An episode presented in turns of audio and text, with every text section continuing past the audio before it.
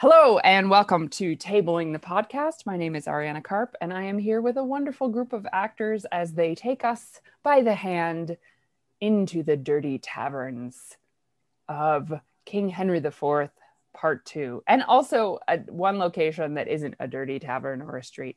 Um, but we'll get to that. This is Act Two of King Henry IV, Part Two. We just ended with the rebels regrouping at the end of Act One they're sort of rallying and figuring, okay, well, we'll make a second attempt on the king. And then we open Act Two, um, probably in a, a street somewhere in Eastcheap, which is where the hostess has her Boar's Head Tavern. And she has put in a suit to have Falstaff arrested. We're going to find out why that is in a few moments. Take it away. Master Fang, have you entered the action? It is entered. Where, where's your yeoman? It's the lusty yeoman. Will it stand suit? Mira, where's Snare? Oh Lord, I, good Master Snare. Here, here. Snare, we must arrest Sir John Falstaff. Yea, good Master Snare, I have entered him in all. Oh, it may chance cost some of us our lives, for he will stab. Alas, the day, take heed of him. He stabbed me in mine own house, most beastly in good faith. I cares not what mischief he does. If his weapon be out, he will foin like any devil. He will spare neither man, woman, nor child. I can close with him. I care not for his thrust.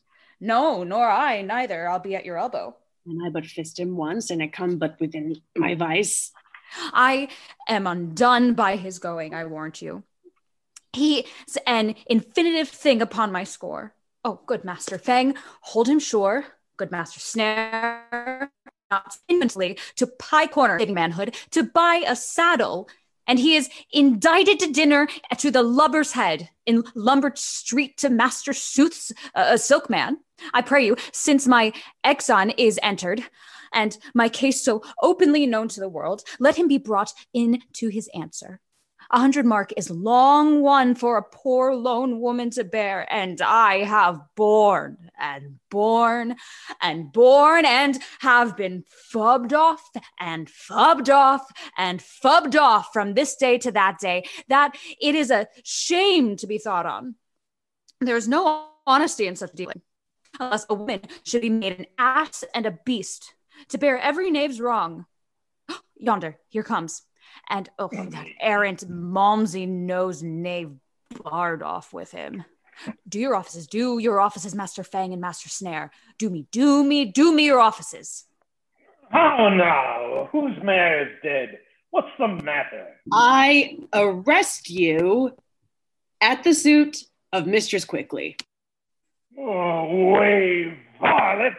Draw, Bardolph! Cut me off the villain's head! Throw the quean in the channel. Throw me in the channel, I'll throw thee in the channel. Wilt thou, wilt thou, thou bastardly rogue, murder, murder. Ah, thou honeysuckle villain, wilt thou kill God's officers and the kings? Ah, thou honey seed rogue, thou art a honey seed, a, a man queller, a, and a woman queller. Keep them up, Bardo. A rescue, a rescue. Good people, bring a rescue or two. Thou what, what, thou, thou what, what, ah? Do, do, thou rogue, do, thou hemp seed.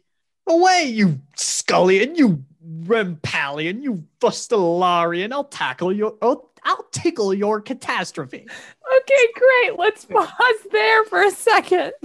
What? So we have like totally utter utter chaos um utter utter chaos um I, I i love this so the hostess is a character who frequently makes very strong um statements and uses the wrong words. She's one of Shakespeare's really great malaprop characters. And by malaprop just kind of means she uses the wrong word when um, a, a, another character like this is Dogberry in in in Much Ado About Nothing. There there's many of these, um, and so some of these uh, things. If if you're going from her, I am undone by his going. I warrant you. He's an infinitive thing. This is a malapropism for infinite thing. um, let me see. Where's another one?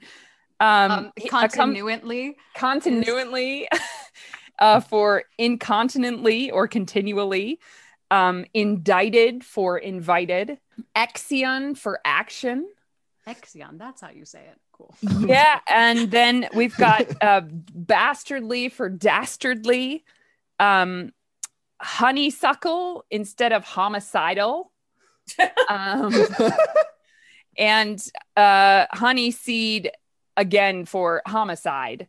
Yes, indeed. And yes, hemp seed for homicide. She she really struggles with homicide. But anyway, she um she's a phenomenal character and she also says things that are super inappropriate frequently that she doesn't even realize she's saying super inappropriate things. Uh, for example, in Henry IV, Part One, Falstaff says, Oh, she's an otter. She's neither fish nor flesh. A man knows not where to have her. And she very proudly responds, Thou or any man knows where to have me.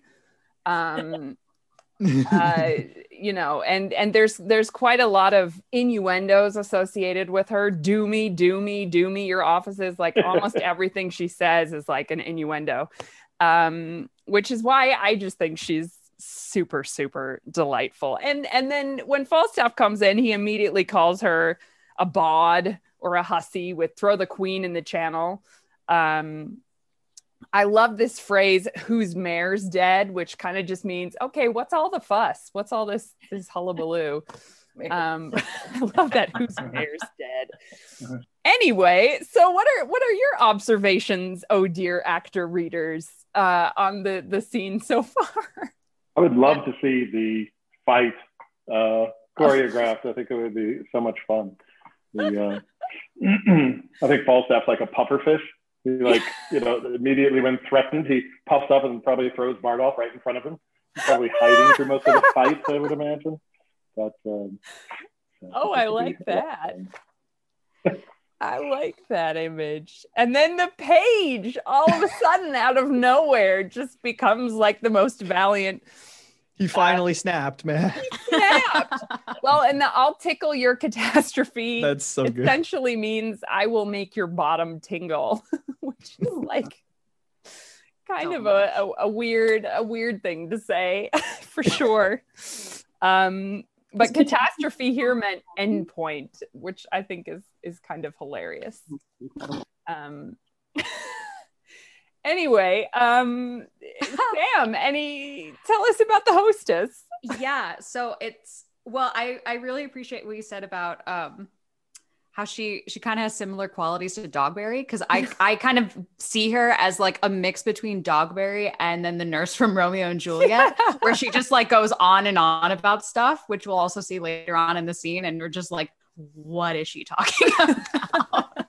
Um yeah no it's it's a hell of a way to start the second act and she just like she's a force to be reckoned with but also is not at the same time like it's it's Yeah. yeah it's it's really interesting and it's interesting like trying to read for her now too and try to Yeah. you know en- encapsulate all that especially just over audio Oh, know? it's great. You're do- you're doing wonderfully. It's, Oh, it's a thanks. I Really was- fun. Um, it's a really fun scene. I just love this scene.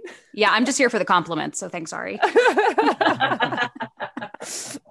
um, I also just love the the naming in this play of Master Fang and Master Snare. And the folio, um, Fang is spelled uh, P H A N G, which is also just like really cool. Like, hey, I'm Fang.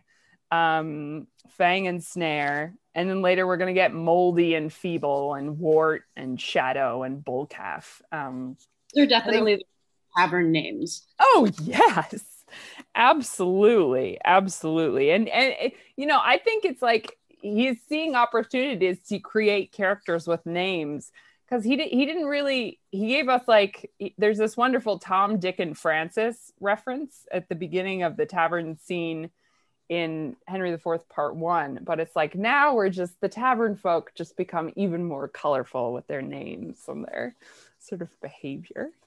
Um, Yeah. Wunderbar. Any other just observations on this on this this first little section until I, Oh, I yeah, had a thought that as uh, Hal takes a further departure from Falstaff, does and Liam, you can totally correct me if I'm wrong, but does the page become almost a manifestation of what used to be the Hal Falstaff jibing relationship? Interesting. Interesting. And and you know, in this play, Hal is referred to not as Prince Hal, but as the prince. Yeah. And so I almost wonder if the page is like He's there the to fill- part to of Hal that he left behind with Hmm. Falstaff. That's really nice. I like that a lot. And and and because actually we don't see Hal that much in this play either. It's almost like we do need a sort of young sort of whippersnapper to sort of take up the reins of being very witty and able to to go back and forth with Falstaff. I think you're absolutely right. Um, there's an interesting you know there's the the whole exchange in in part one between hal and falstaff where they're just insulting each other's size and uh, shakespeare really has a thing against skinny people it's really funny like he saves his most um his most uh cutting um insults for thin people um it's funny that's the, like the way he talks about caesar talks about cassius and uh, we were just reading King John the way that um, the bastard talks about his obviously very skinny brother. Um, he makes a coin joke that like if he was that skinny, he would be afraid to walk around because people would think he was a sixpence or something like that. It's a very strange, antiquated coin joke, um, but it's like you have to now we have to have falstaff calling the page you giant. And there's like a different kind of you know there's a different kind of visual humor with this relationship that like the page has to be i think very very small. Um Yeah. and short in order for there to be this this fun visual contrast but yeah, that's a really good note, uh, Noah. Yeah, just and, and it's also like arguably like the like immature side of Hal. So it's it, you know it manifests really in this young boy. Yeah, okay. I get it. who's also a bit laconic a little bit like like hal was in in the first in the first part Yeah. or restless maybe is the word i'm looking for um yeah.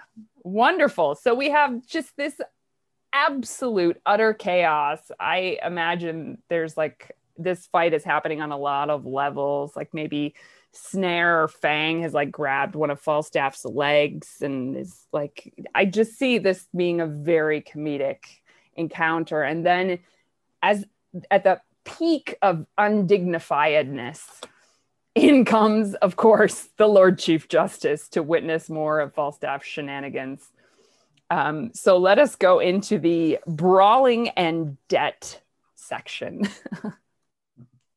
What is the matter? Keep the peace here. Ho! Would my lord be good to me? I beseech you, stand to me. How now, Sir John? What are you brawling here? Doth this become your place, your time, and business? You should have been well on your way to York. Stand from him, fellow. Wherefore hangst thou upon him?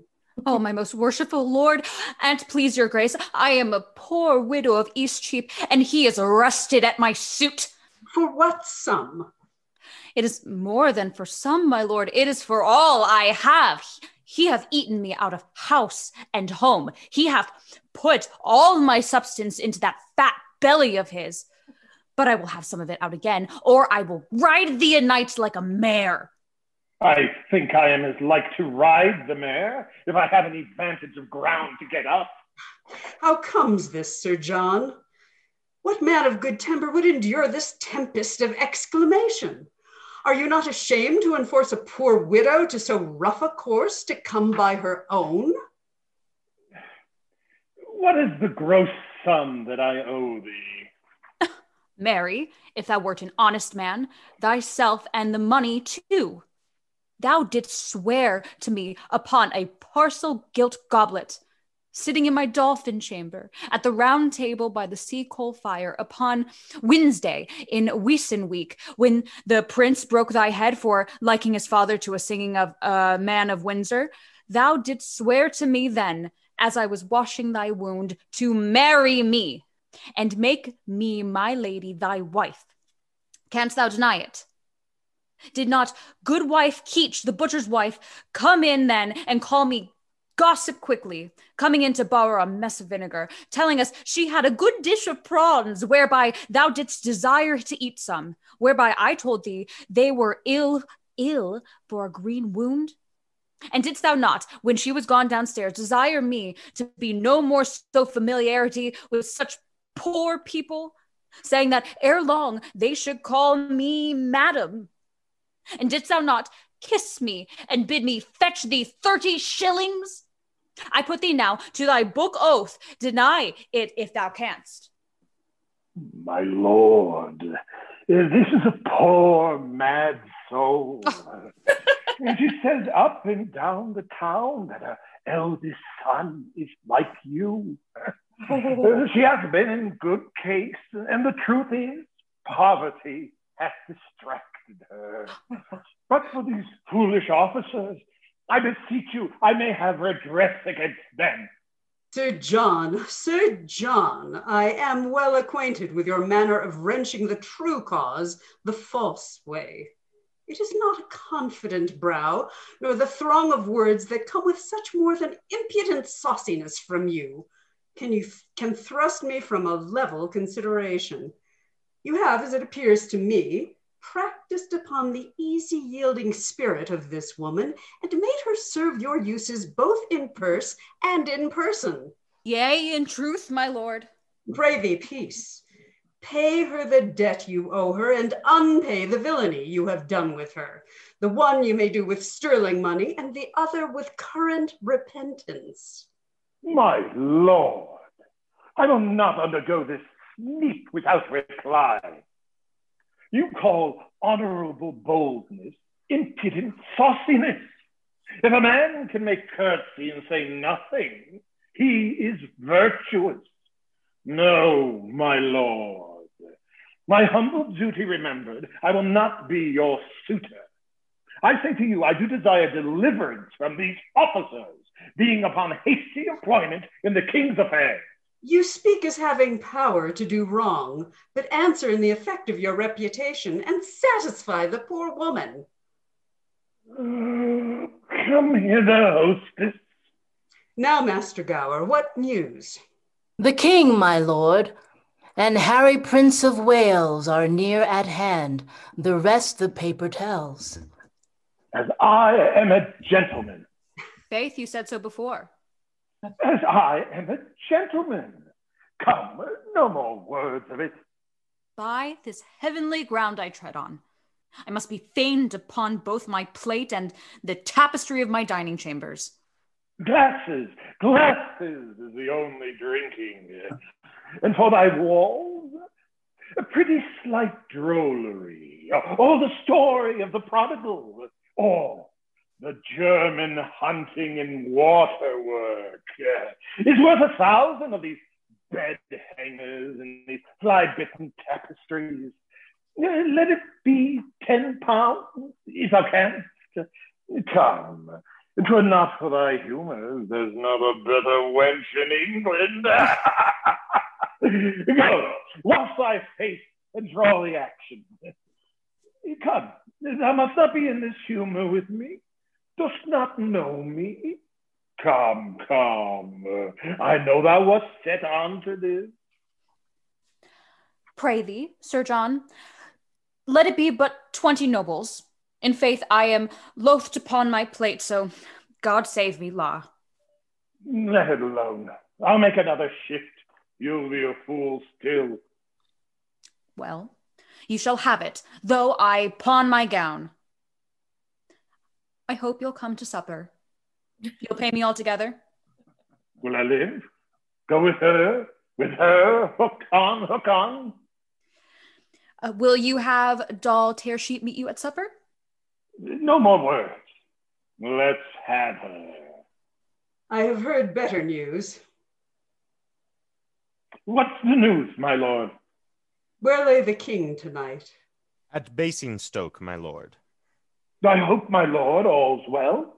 What is the news, my lord?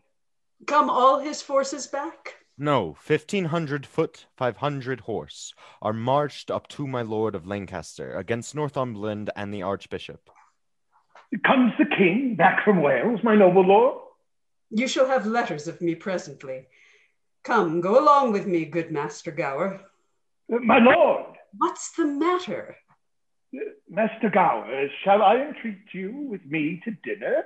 I must wait upon my good lord here. I thank you, good Sir John. Sir John, you loiter here too long, being you are to take soldiers up in the counties as you go. Uh, Will you sup with me, Master Gower? What foolish master taught you these manners, Sir John? Master Gower, if they become me not, he was a fool that taught them me. This is the right fencing grace, my lord. Tap for tap, and so part fair.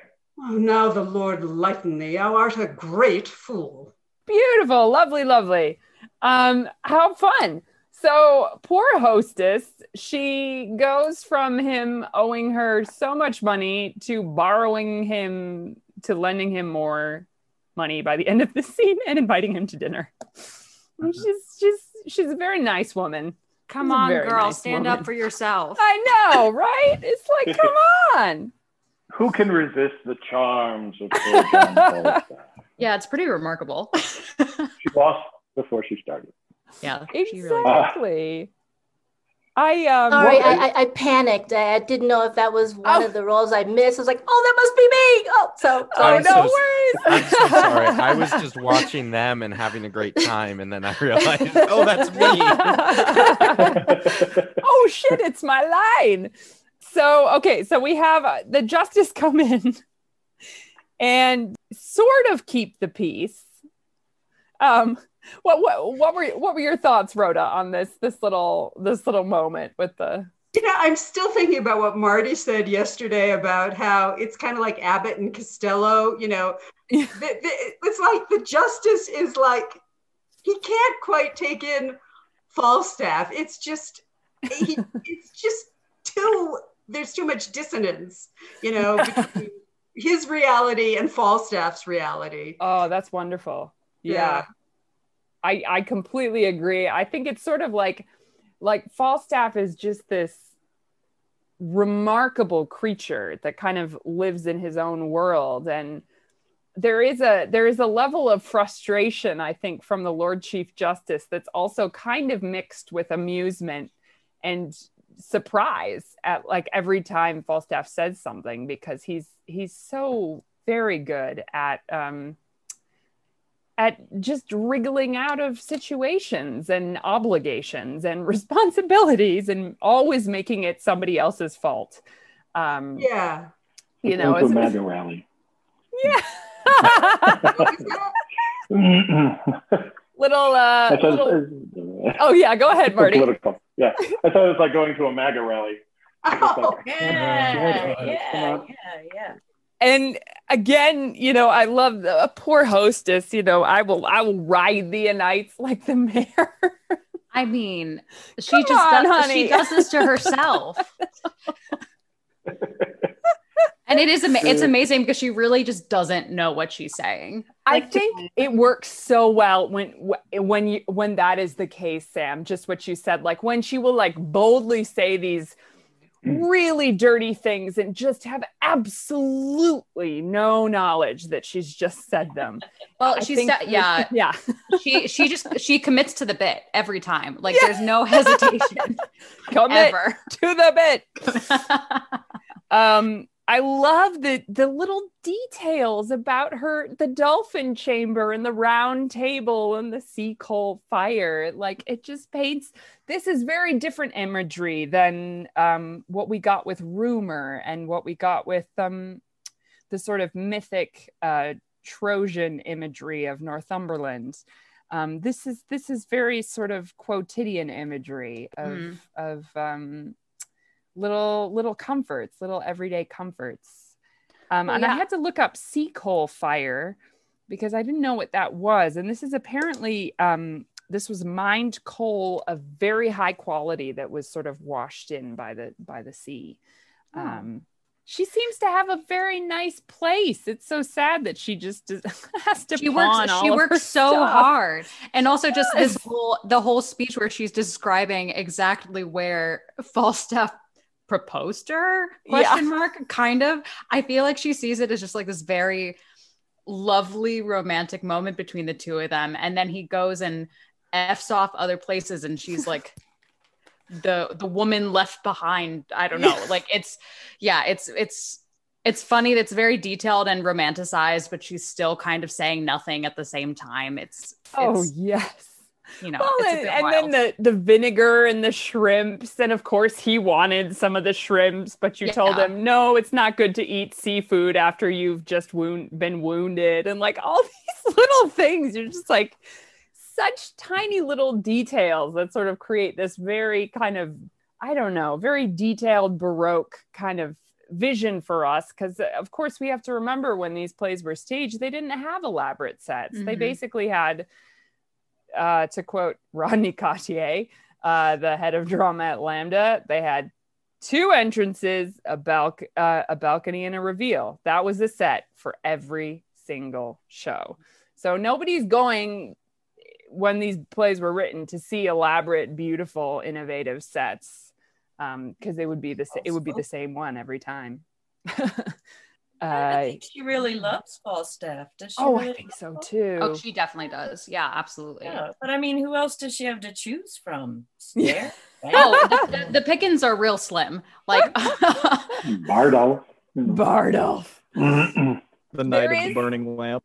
the knight of the burning lamp yes there is uh and she is the one who sort of gives the unofficial eulogy uh, for falstaff and henry v and it's one of the most touching beautiful little speeches. Um it always it always brings a bit of a tear to my eye when i hear it. Judy dench did it so beautifully in the kenneth branagh um henry v from the late 80s it was just lovely. But she's a she's a character that has she has quite a lot of longevity. I mean she appears in in these three plays and then i could be wrong but isn't she also in merry wives of windsor yeah as well? her, her and her and falstaff both are. Yeah so she gets four whole plays. She that's like just as good as margaret which is kind of amazing. Um there's not a lot of characters that that are that appear in four plays and there's a reason they appear in four plays because they're compelling enough i think to be on the stage for four plays. So that's kind of fun. I was wondering, like towards the end, actually throughout the entire scene, it's like Shakespeare's splitting your focus. And, Oh, yeah. um, but especially here, we're like, and things happen in those yeah while our attention is elsewhere. Like Falstaff calls her over, and by the time we see them again, he's wrapped it up in borrowing more money from her. Yeah.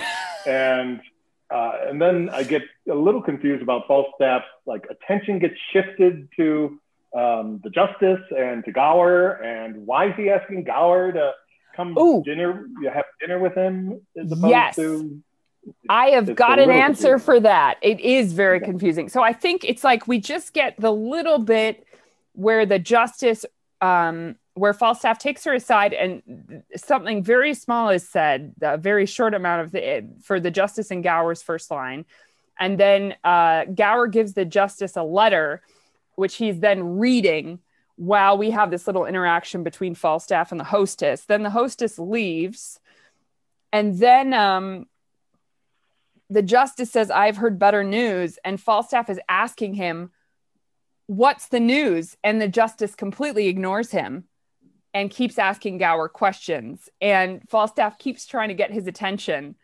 And um, the justice just will not answer him. And so then when Falstaff finally gets to the point where he says, My lord, and then the justice turns and says, What's the matter? You immediately turn to Gower and completely ignore the justice because that's exactly what he was doing to you. So then, um, you know, the justice is asking you questions, you're completely ignoring him and talking to this his his sort of serving man Gower. And um, and then justice says who taught you these horrible manners? And instead of answering him, you again direct to Master Gower. If they become me not, he was a fool that taught me them. Obviously, meeting here, you taught me them because you completely ignored me. So there's this really fun, I think it makes the most sense with staging this if you have a, a nice little triangle and it becomes very, very clear who each person is talking to and who's ignoring whom. And then poor Gower's just there, like, um, thank you. But as you probably just heard, I have a job to do. um, so there's yeah, that's it's a, it's a fun little thing, which I think is is much easier to understand when staged um, than through um, than through this this little little bit. But um, any any other observations or, or questions or queries about about that first scene? I just had a small observation that at least it seems to me and I may be wrong, but the majority of the stories told, not the stories seen in Mhm. Shakespeare about Falstaff are from the hostess. And she does a lot of that world building for as far as like, here's the things he keeps doing. And often it's to kind of, you know, put the kibosh on his behavior. But it, it also seems to that ultimately in Henry V, when she gets to also tell the end of Falstaff, Mm. it's kind of comes full circle. Absolutely. And she she's actually a remarkably reliable narrator if sometimes a distracted one. Um, but she's very she's quite reliable. Like she says things, for example, in the second little shorter tavern scene in part one to the prince about what Falstaff has just said, and Falstaff completely denies having said it said it. And then, you know, asks Bardolph, I didn't say that, did I, Bardolph? And Bardolph's like, No, you did. You did. Um, so in a weird way, it's like Falstaff is the most when he's with other people, he's sort of the the least reliable. Uh, he's he's the biggest liar, but when he's alone with the audience, he's he's quite honest and and and quite intimate. Um, and that's a really interesting combination for a character to have. Um, it almost kind of it, it kind of fits the villain profile, but he's definitely not he's not a villain. Um, I don't think. I think there were there was a sort of puritanical like uh interpretation of him that was a little bit over the top for a while. But I, I I think he's he's too full of life to be a, a villain. Um Ariana, is it a loaded moment when the hostess asks the Falstaff, "Will you have Doll Tearsheet meet you at supper?" I don't know the characters, so is that a loaded moment or? what is that? oh That's actually I have I actually have the same question. So that's yeah that's a great question i think um again i think this is the hostess just being very very naive um but so doll is most definitely a prostitute um who likes to frequent um she's very good friends with mistress quickly and it's like mistress quickly has like no idea that she's a prostitute. So she's like oh do you want to have that nice girl over? We can have dinner with her. And then falstaff's like oh yes yes yes bring her. Let's let's have her.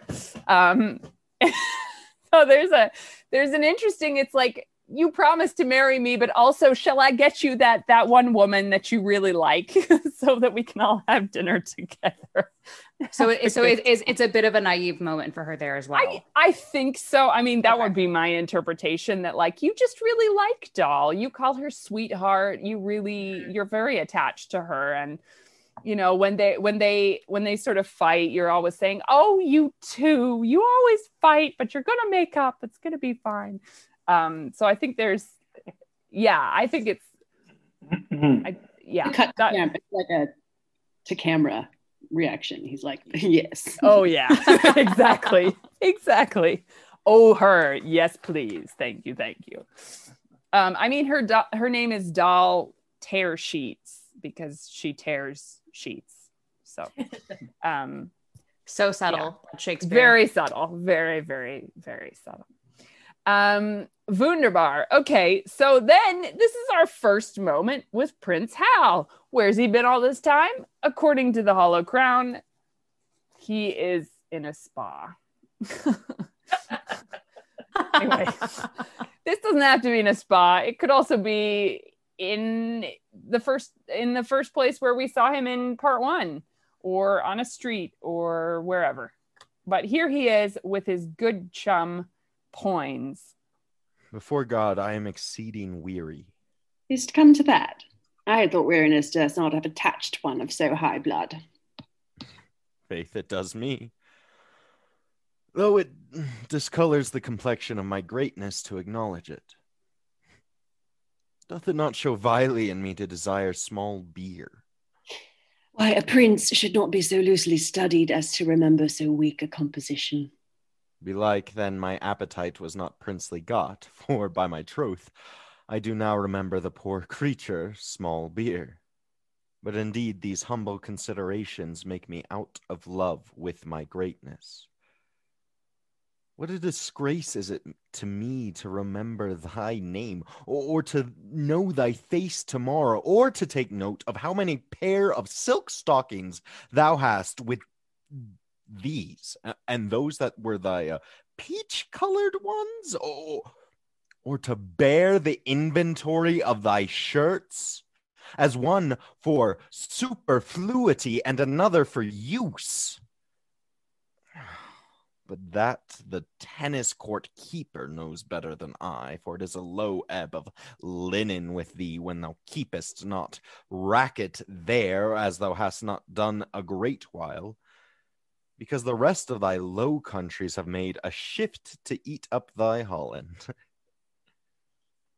Not God knows whether those that bawl out the ruins of thy linen shall inherit his kingdom. But the midwives say the children are not in the fault, whereon, whereupon the world increases and kindreds are mightily strengthened. How ill it follows after you have labored so hard, you should talk so idly. Tell me, how many good young princes would do so, their fathers being so sick, as yours at this time is? Shall I tell thee one thing, Poins? Yes, faith, and let it be an excellent good thing. It shall serve among wits of no higher breeding than thine. Go to, I stand the push of your one thing that you will tell. Marry, I tell thee, it is not meet that I should be sad now my father is sick. Albeit I could tell thee, as to one it pleases me, for fault of a better, to call my friend, I could be sad and sad indeed too. Very hardly upon such a subject. By this hand, thou thinkest me as far in the devil's book as thou and Falstaff for obduracy and persistency. Let the end try the man. But I tell thee, my heart bleeds inwardly that my father is so sick. and keeping such vile company as thou art hath in reason taken from me all ostentation of sorrow. The reason? What wouldst thou think of me if I should weep? I would think thee a most princely hypocrite. It would be every man's thought, and thou art a blessed fellow to think as every man thinks. Never a man thought in the world keeps the roadway better than thine. every man would think me an hypocrite indeed. And what accites your most worshipful thought to think so? Why? Because you have been so lewd and so much engrafted to Falstaff. And to thee? By this light I am well spoke on. I can hear it with mine own ears. The worst that they can say of me is that I am a second brother and that I am a proper fellow of my hands. And those two things I confess I cannot help. By the mass, here comes Bardolph. Wonderful. Um, I just want to want to take a pause here, and this is um. So Noah, you played Prince Hal in part one. How is how is this Prince Hal different than where where we left him at the end of uh, part one? I mean, this is so. This scene is really what drew me to think that the page is this kind of divorce of the uh, the divide that Hal has in part one. It's it's the page becomes the wit and the cleverness and the revelry of Falstaff. Mm-hmm. And this one becomes the remorse of being with these people. Mm. and and uh, it's a weird a, a weird parallel to draw but as i was reading through the scene the first time i uh i it made me think of inception and the cillian murphy character where all of a sudden at the end he goes from loving this mentor who's not quite a falstaff character but is this loving kind guide who is not his father to loving his father who is this kind of dark figure in his his his raising Mhm. and and all of a sudden he he becomes obsessed with becoming his own ruler He- you know kind of this imitation of his father but just better Mm. And and I I I I may be wrong, but I I almost wondered if there was some influence in that movie, be that what it may, but from this. Well, I think Mr. Mr. Murphy, I would love to see his Prince Hal. Oh, M freaking G. Yes. That would be amazing. He's just like one of my favorite actors. Um I I like that though, that there is a sort of um I think something changed in Hal after he killed Mhm. Hotspur. I think he Mhm. had to take on something about Hotspur by killing him. Um and I think it changed him. And it- I think it's why we we don't really see the sort of really jokey Hal anymore. It's like something about, you know, they they they say um, in Henry V at the beginning that two clergymen who are trying to get him to invade France say, you know, the wildness, his wildness died with his father, and it's like he took on his father's austerity when his father died, which is a really interesting kind of image. Um, that he kills the wildness um, and he you know to quote uh, part one he becomes more himself um, whatever that is but I, I think there is something very weary and melancholy about him and i don't i don't think he's completely comfortable in this role um, at all um, For me, it recontextualized the choices that I made before when you directed me, um, where it was kind of like the ending was a turning away from my father and and a love like this this welcoming of Falstaff, this acceptance of who Falstaff was. mm, And for Mhm. me, this scene, thi- especially this scene, kind of tells me that that that last scene with Falstaff was more a, a goodbye to the love Mm. of Falstaff, yeah yeah and the ending, the very ending, was an acceptance of himself as his father's son. Yeah, I, I I I like that a lot. Um, and I think it's interesting that he chooses to go and hang out with our lovely Poins, um, who was the instigator of much of the merriment and is sort of the guy who you need an extra costume. He's got it. You need a, a spare joke for the day or practical joke. He'll come up with one in a second at the end here i just like this the last section of the scene i just called Poins just must have an amazing costume closet because he's always like suggesting okay well what if we put on different clothes? Like, it's really great. Um uh ellen my dear uh, what were your observations of of Poins Yeah, this is my first time reading this scene, and so I reread it again just now as we were we were talking, and I was just struck by like how well how well written it is, um, but how like um, just like how strong the friendship is, and just like how immediately I recognize this friendship dynamic, um, Mm. and it's got to be like just so much fun to play, but. Um, no, I just I, I had to like go back and make sense of like why did he think he was a hypocrite and why would he call him a hypocrite for being sad and like they kind of had this back and forth jib jab about being sad because his dad was sad i don't know this play very well so i was Yeah. trying to go back and make sense of that so he's hal's father is sick but he's hal's like i am sad but i can't look sad on the outside because i'm manly prince but obviously you know i'm sad because you're my chum yeah and Yes. And I think the other element of this is that um, he would seem to be a hypocrite if he was sad because he's the crown prince and he's the heir to the crown. So if his father dies, it means that he gains everything. yeah Um, so in that way he would be kind of a hypocrite if he was if he was sad and again it's it's it's fascinating Right. um that that that acknowledgement of of um that the sort of dynastic successions should somehow be more important to him than his personal feelings about his father um, is very interesting to me Yeah. um, That's interesting. I mean, his father is obsessed with dynastic succession as well. Yes, completely, completely, and the past, um, which I think he he lives almost more as we get to know him more and more and more in the past, and talks about Richard, whom he deposed with more and more frequency, um, and uh, yeah, um, it's a, it's a, it's an interesting friendship though the how uh Hal and Poins because you definitely get a sense with with Poins and I actually I loved what you were doing with the voice there Ellen because you definitely get the sense that Poins is quite a bit more posh than the rest of the tavern folk. Like that he is most likely the youngest son of a nobleman so he was never going to inherit any land or anything but he had a good education and was well brought up and that's probably why he knows how.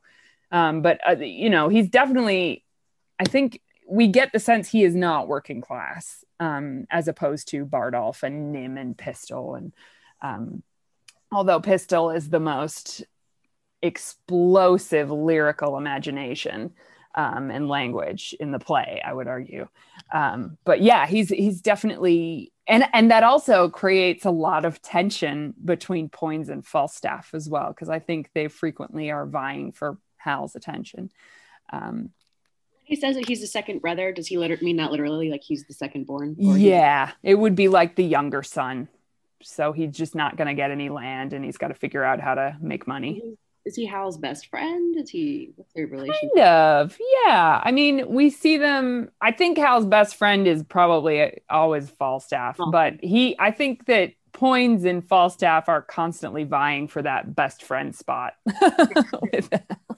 Okay. um I don't know yeah if this helps, but when I was doing the first part of Henry IV, I, there was always this thought that Hal loves Falstaff, but he likes Poins. Yeah, yeah, that makes sense. Yeah, they've got a great back and forth. Yeah. Um, so I would love to move on into our next section, which is I have entitled Firebrands and Parish Heifers, um, which you'll, you'll see the reference later. But in comes our wonderful Bardolph, whose face is made fun of more than maybe anything in the entire play because he's got a very red face, probably because he drinks a lot. No. and then we have our wonderful little little little page who Hal hired to um, be page to Falstaff. So in they come, and some shenanigans happen. And the boy that I gave Falstaff. I had a me from me Christian. and look, if the fat villain had not transformed him ape, God save your grace. and yours, most noble Bardolph. Come, you virtuous ass, you bashful fool. Must you be blushing? Wherefore blush you now? What a maidenly man at arms are you become? Is such a matter to get a pottle pot's maidenhead? He calls him. He calls me even now, my lord, through a red lattice, and I could discern no part of his face from the window. At last, I spied his eyes, and methought he had two holes in that in the alewife's petticoat, and so peeped through. Has not the boy profited? Away, you horse and upright rabbit, away. Away, you rascally Althea's dream, away! Instruct us, boy. What dream, boy? Marry, my lord, Althea dreamt she was delivered of a firebrand, and therefore I call him her dream. A crown's worth of good interpretation. There 'tis, boy. Ah, that this blossom could be kept from cankers, while there is sixpence to preserve thee. And you do not make him be hanged among you, the gallows shall have wrong. And how doth thy master, Bardolph? Well, my lord, he heard of your grace's coming to town. There's a letter for you. Delivered with good respect. And how doth the Martlemas, your master? In bodily health, sir. Marry, the immortal part needs a physician, but that moves not him. Though that be sick, it dies not. I do allow this wen to be as familiar with me as my dog, and he holds his place. For look you how he writes. John Falstaff, knight. Every man must know that as oft as he has occasion to name himself, even like those that are kin to the king, for they never prick their finger, but they say, There's some of the king's blood spilt. How comes that? Says he that takes upon him not to conceive. The answer is as ready as a borrowed cap. I am the king's poor cousin, sir. Nay, they will be kin to us, or they will fetch it from Japhet.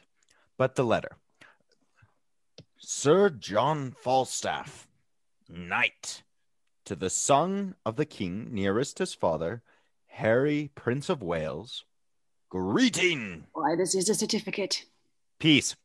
Uh, I will imitate the honorable Romans in brevity. Sure means brevity in breath, short winded. I commend me to thee, I commend thee, and I leave thee. Be not too familiar with Poins, for he misuses thy favor so much that he swears thou art to marry his sister Nell.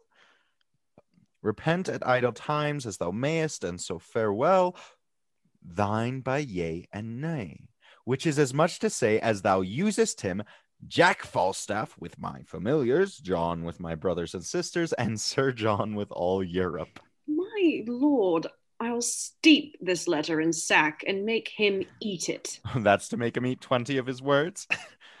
but do you use me thus, Ned? Must I marry your sister? God send the wench no worse fortune, but I never said so. Well, thus we play the fools with the time, and the spirits of the wise sit in the clouds and mock us. Is your master here in London? Yea, my lord. Where sups he? Doth the old boar feed in the old Frank? At the old place, my lord, in Eastcheap. What company? Ephesians, my lord of the old church. Sup any women with him? None, my lord, but old Mistress Quickly and Mistress Doll Tearsheet. What pagan may that be?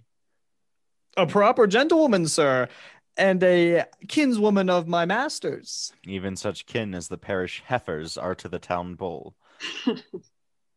Shall we steal upon them, Ned, at supper? I am your shadow, my lord. I'll follow you. Sirrah, you, boy, and Bardolph. No word to your master that I am yet come to town. There's for your silence. I have no tongue, sir. And for mine, sir, I will govern it. Fare you well. Go. This dull tear sheet should be some road. I warrant you as common as the way between St. Albans and London. How might we see Falstaff bestow himself tonight in his true colors, and not ourselves be seen? Put on two leather jerkins and aprons, and wait upon him at his table as drawers. From a god to a bow. A heavy dissension. It, it was Jove's case. From a prince to apprentice, a low transformation. That shall be mine.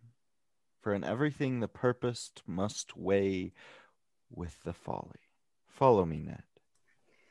Lovely. So, thank you, Bardolph. Oh, Bardolph. So drunk. What's wonderful is that the Bardolph in part one also made that vocal choice, which is wonderful. We're going to have some fantastic continuity. Um, I was going to throw in a, tell me I about was going to throw in a Ted, Teddy Kennedy uh, hiccup every now and then, but I changed my mind on that. um, tell us about good old Bardolph. What do you want to know about Bardolph? Well, just what are your what are your observations about him and his language and how he relates to the other other characters? Oh, I de- he's definitely. Uh, I mean, he's a product of Falstaff. Yeah, I mean, it's it's Fa- Falstaff. the, the the staff that he hires are people that will Yeah. sit down and have a drink with him and get drunk with him. So it makes sense Yes. that these people are always in liquor. Um, which is funny though because like the page is it doesn't seem to be so because the page starts making fun of Bardolph, um, Yeah. which is sort of interesting. But I, I really like what what's the uh, when he says he's dressed him as an ape or whatever. What's that line? Oh Yeah. yeah, he's uh trans. So Falstaff had the the the boy of him when he was he he gave him the boy when he was still Christian and and look if uh, Falstaff have not sort of started maybe the he started walking like Falstaff Yeah. or beginning to his uh his um behaviors. I just see him as like coming into this ridiculous costume. Yeah. He did say he was going to give him really horrible clothes in the first scene. So maybe maybe Yeah. the poor page comes in and like is just dressed Yeah. in rags. You got this Um, tiny little page in like this ridiculous costume, and then like the drunk Yeah. Bardolph, Mhm. and those are the two messengers. I love it. Yeah. um I love that you call him a rabbit too. Oh, yeah. A little uptight rabbit. um it's it's it's pretty it's pretty fun. Um and then this Ephesians my lord of the old church is like what's really funny about that their little page is you're you're essentially giving a very fancy name to like very old drinking companions right? So you're saying oh yes these wonderful people who are all kind of just like bardolph and just perpetually drunk. Whereas another um, character in henry iv part one called them purple hued malt worms because their noses are always in malt liquor. Uh, um such a good such a good um one. So the old boar what what's fun about also the old boar at the old frank is the the old frank here means kind of the pigsty. And the the bar that the mistress quickly owns that we're always going to is the boar's head. So it's almost like falstaff has become the boar's head. Like he's just he's taken on that tavern and it's just become his own. Um yeah and we have another because it's poins we have a new plot and we have a new trick and we have a new way of catching falstaff in an embarrassing way which is sort of seems to be poins great delight in life. Um wonderful. Any any final observations about this this lovely little scene before we go back to the percy family? So uh, is the page is is he more uh more naive i'm guessing because it seemed for me that he was like perceptive early but man, now i'm getting a different sense completely That's a really interesting question, Liam. I I think he's actually quite knowing. okay I think he's gotten to the point where he's starting to lie like Falstaff lies. You know, he embellishes the truth in the same way that Falstaff embellishes the truth. Um, um, also interesting to note, Noah, that the even such kin as the parish heifers are to the town bull in the in the folio, that's a question mark, as if you're you're It is? asking that uh, to the Okay. to the little page, um, which I think is very fun. Um, Now, what was that um, kinswoman? One of his kinswomen. So False there, she- they're related, essentially, like a proper gentlewoman, an honest woman of, of good breeding, which which poor doll is definitely not. You know, so so he's I think embellishing so you think it's a lie that Okay, quite a bit. more, more sense and then those. um and a kinswoman like she's related she is of the same kin as my master and then the prince is saying in the same way that um the matronly cows are all related to the town bull essentially um So the page is is trying to make it sound better than yeah i think so a i think barkeep so and a whore. yeah, absolutely. I think you know, it's I think it's an extension of the Ephesians, my lord, you know. Like, oh, he's meeting with learned people who are all drunks, you know, and he's meeting with a kinswoman, a woman of good breeding who tears sheets for a living, you know. Like there's a there's an interesting little little polish that I think the page puts on all of these um people. Yeah. Um, so so far we've been in prose the whole time. Um, and now we're going to switch, and we have this lovely little gem of a scene that's in verse that's only about uh, two pages long, but we're going to get a, a wonderful sort of last look at the at the Percy family.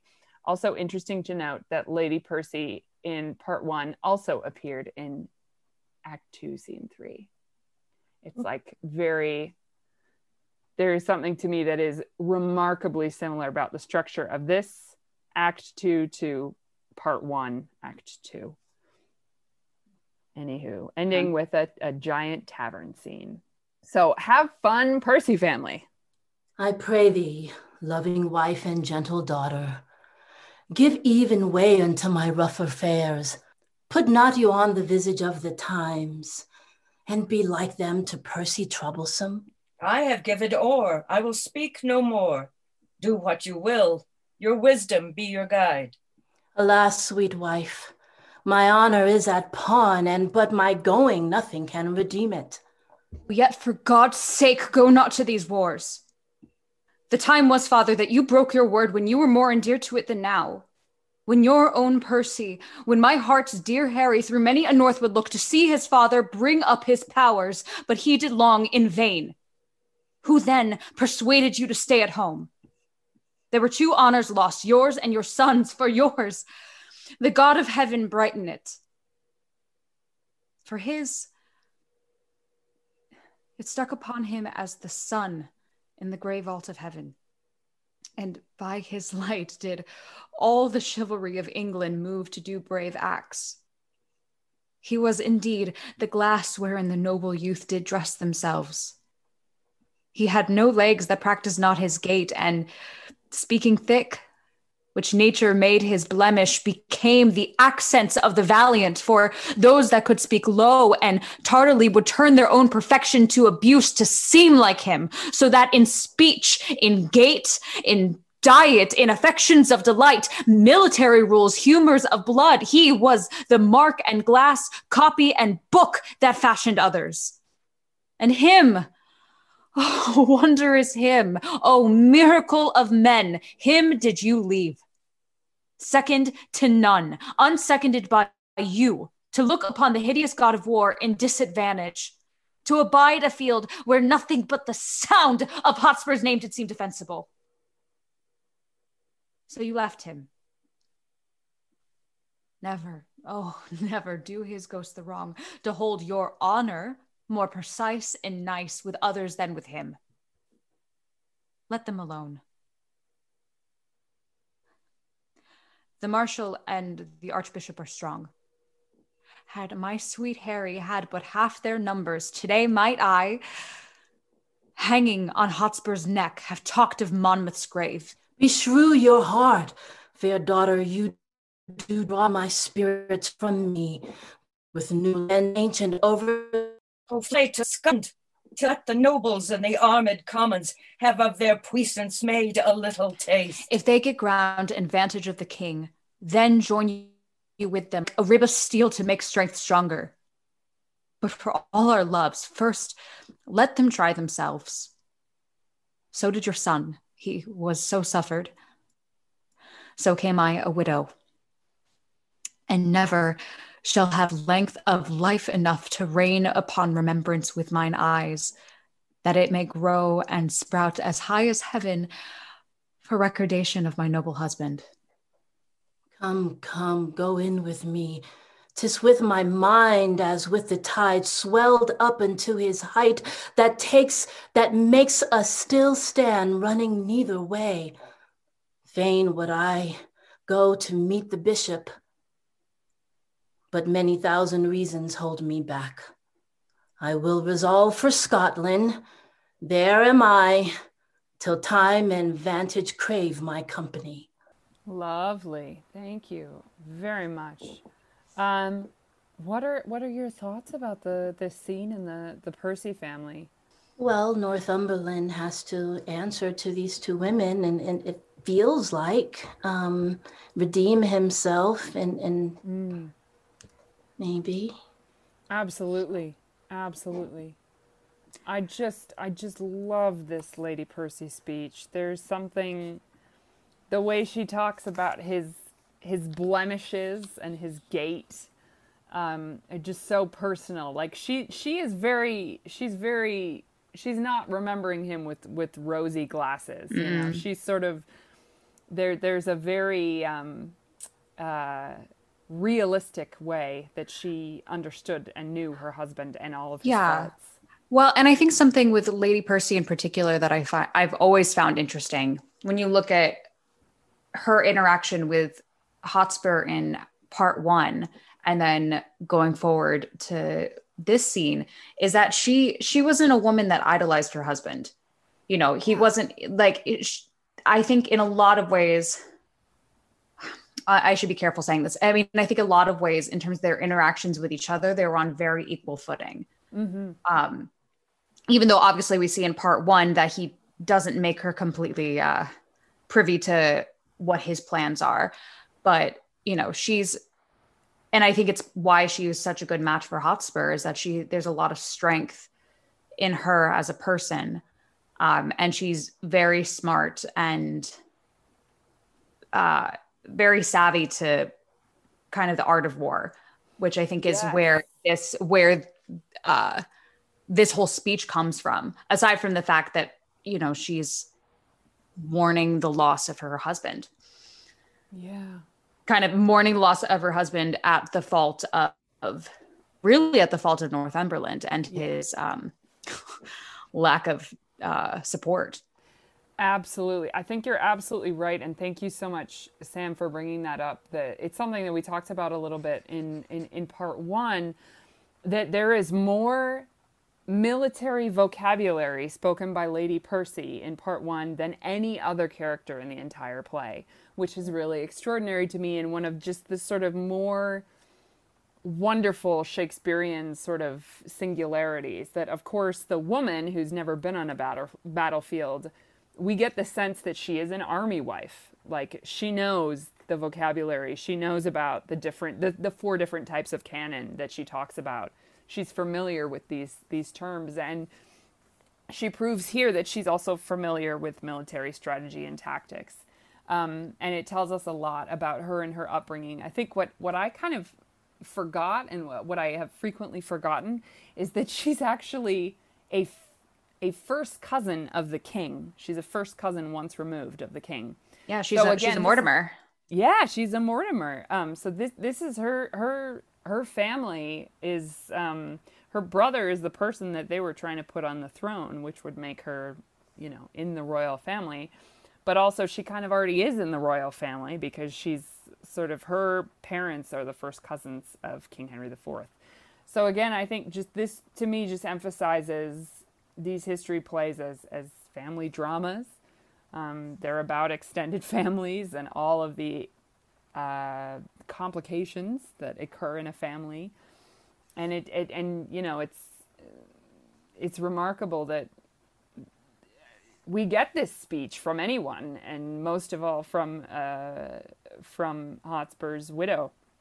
Um, Yeah, absolutely. And something I I'm not I it, it's in reference to actually some what something I texted you about earlier, Ariana, um, which I'm not going to say what I was specifically what I was listening to or the production I was listening to, but I was doing some research earlier and was just trying to refamiliarize myself with uh, Henry IV Part One, and was listening to um, Kate and Hotspur scene specifically, and I just I think it also speaks to a bigger problem that we find in the history plays, and actually kind of it, it's what Ari, I feel like we were commenting on during Dames of Thrones and highlighting all of these r- incredible women in the history plays, is that there's this like tendency, and I don't know if it's just with women across Shakespeare as a whole or specifically in the histories, but there's this tendency to make them very weak women.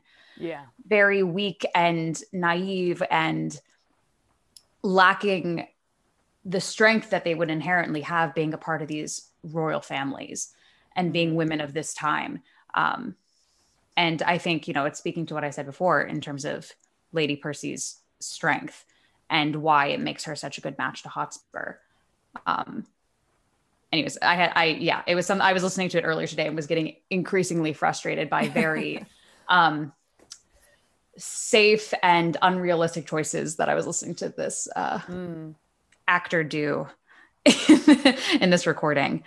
Yeah. Um, Might But- it also have been a tribute to uh, Elizabeth the First to have a woman who knew military strategy? Mm.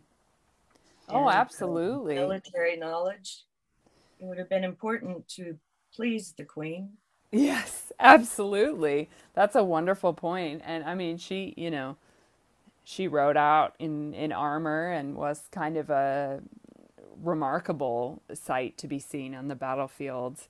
Um, and we we only, I think, I, I could be wrong, but I think we only get one uh, sort of fierce female. Well, I guess two, really, if you count Hippolyta in Midsummer Night's Dream, who's technically an Amazon, um, and and then uh, Joan in Henry VI Part One, who actually gets a pretty badass fight scene. But that, it's Um, not a it's not a common thing. I'm sorry, what, Marty? The, Volumnia is a pretty tough customer. Yes. Yeah, she is accurate. Indeed. she is indeed. I mean, she some of the stuff she says, you're like, oh my god, you would do that. You did what? You said what about your son?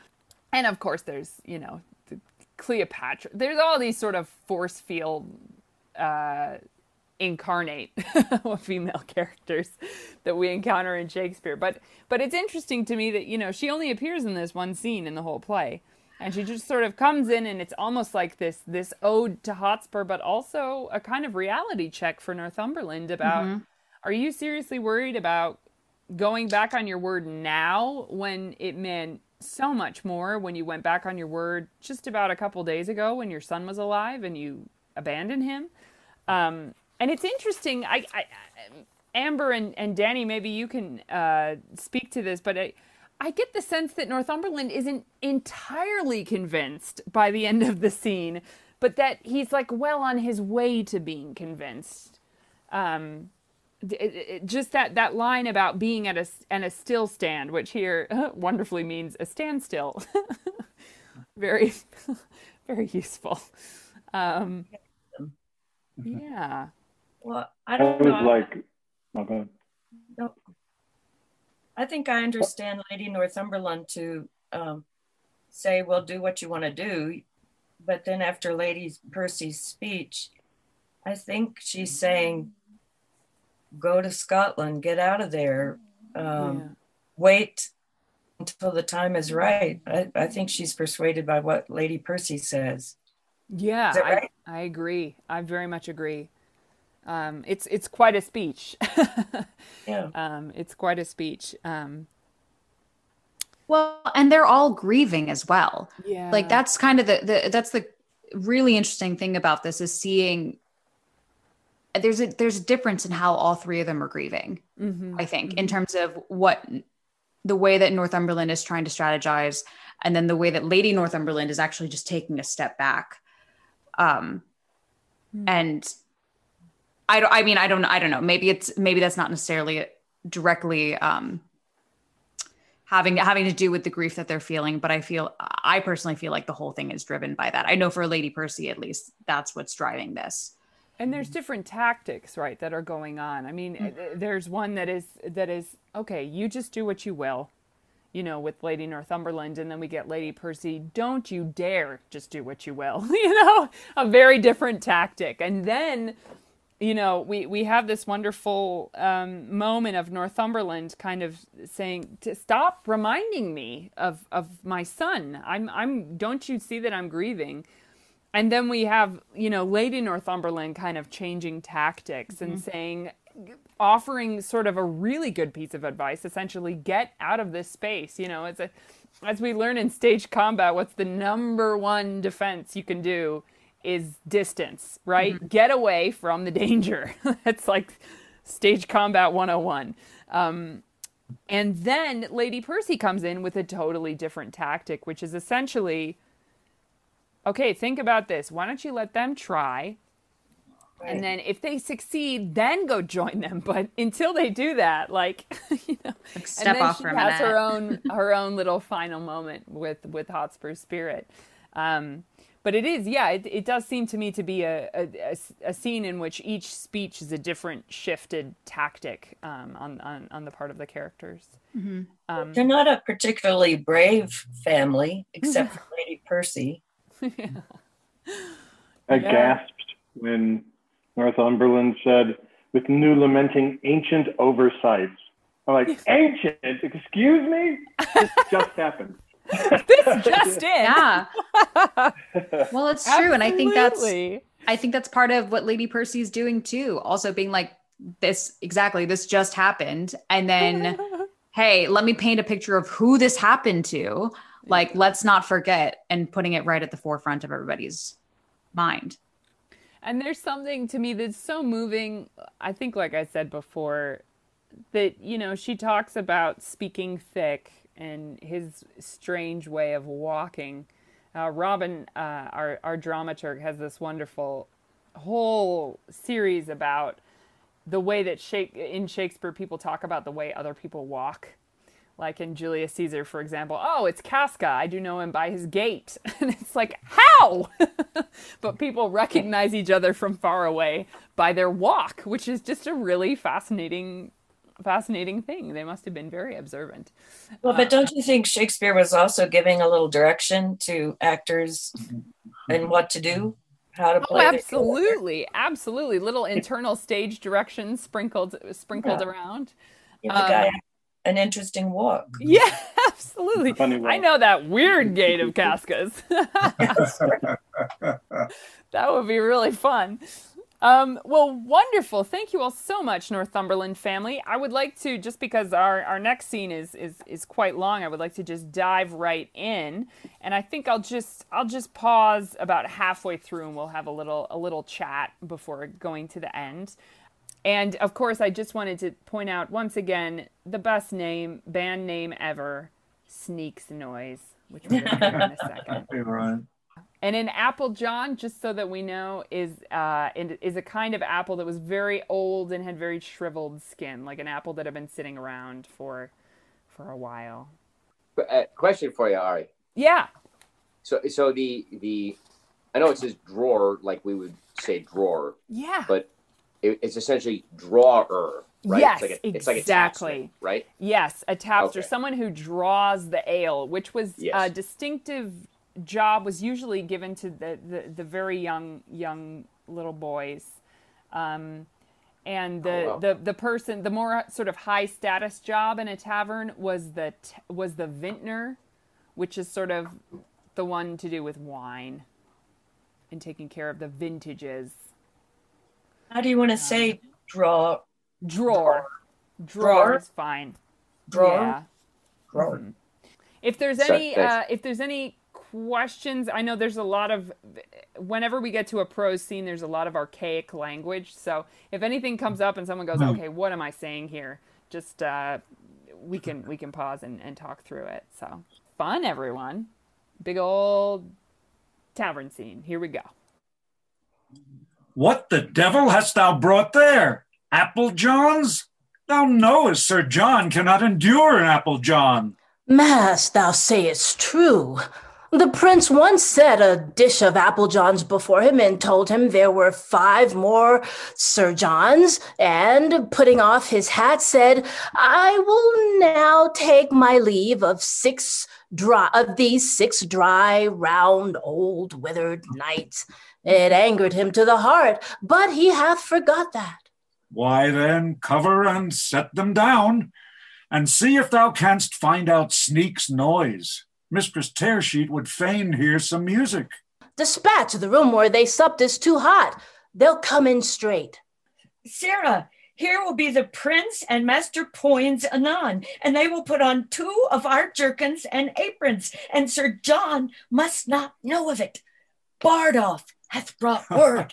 By the mass, here will be old Utis. It will be an excellent stratagem. I'll see if I can find out Sneak. In faith, sweetheart, methinks now you are in an excellent good temporality. Your pulsage beats at as extraordinarily as heart would desire, and your color, I warrant you, is as red as any rose in good truth law. But in faith, you have drunk too much canaries, and that's a marvelous searching wine, and it perfumes the blood ere one can say, What's this? How do you now? Better than I was. Why, that's well said. And good heart's worth gold. Lo, here comes Sir John. When Arthur first in court emptied the Jordan, it was a worthy king. Oh, how now, Mistress Doll? Sick of, a, sick of a calm, yea, good faith. So is all her sect. As they be once in a calm, they're sick. A pox damn you, you muddy rascal. Is that all the comfort you give me? You make fat rascals, Mrs. Doll. I make Doll. them. Gluttony and diseases make them. I make them not. The cook helped to make the gluttony. You helped to make the diseases, doll.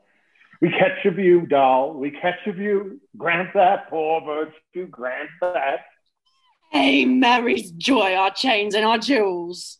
Your brooches, pearls, and ouches.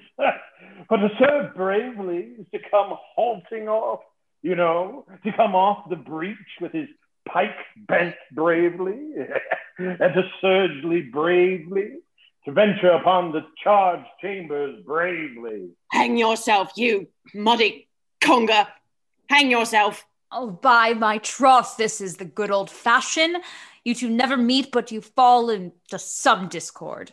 You are both, in good truth, as uh, rheumatic as two dry toasts. You cannot one bear with another's confirmities. What the good year! One must bear, and and that must be you. You are the weaker vessel, as they say, uh, the emptier vessel. Can a weak, empty vessel bear such a full hogshead? There's a whole merchant's venture of Bordeaux stuff in him. You have not seen it out better stuffed in the old. Come, I'll be friends with thee, Jack. Thou art going to the wars, and whether I shall ever see thee again or no, there's nobody cares. Sir, ancient pistols below. Oh, sorry. this is so hilarious. Um, thank you all so much. I just wanted to just do one little, um, just a few of what the malapropisms are because there, there's quite a few. They're just kind of peppered here and there all over. Um, so she says, a hostess says, you're in a good temporality. She means here temper. And your pulsage beats. Uh, she means your pulse beats. And um, when she says it perfumes the blood, she is meaning to say it perfuses the blood. But I quite like perfumes the blood. I think that works. That's that. I think that's what happens when we get drunk. Alcohol perfumes the blood. And then when you say sick of a calm, she means sick of a qualm. Poor doll is like very nauseous. And then Falstaff makes a pregnancy joke. Um, and um, yeah, and then the the as rheumatic here meaning choleric, um, and confirmities here meaning infirmities. Um, and then we get a whole bunch in this diseases and innuendo section. Uh, a lot of a lot of innuendos. Um, but then in come our swaggerers, or will they? Here we go. So the first drawer comes in. Sir, ancient pistols below and would speak with you. Hang him, swaggering rascal. Tell him not come hither. It is the full-mouthed rogue in England. Oh, if he swagger, let him not come here. No, by my faith, I must live among my neighbors. I'll no swaggerers. I am in good name and fame with the very best. Shut the door. There comes no swaggerers here. I have not lived all this while to have swaggering now. Shut the door, I pray you. Dost thou hear, hostess? Pray ye pacify yourself, Sir John. There come no swaggerers here. Dost thou hear? It is mine ancient.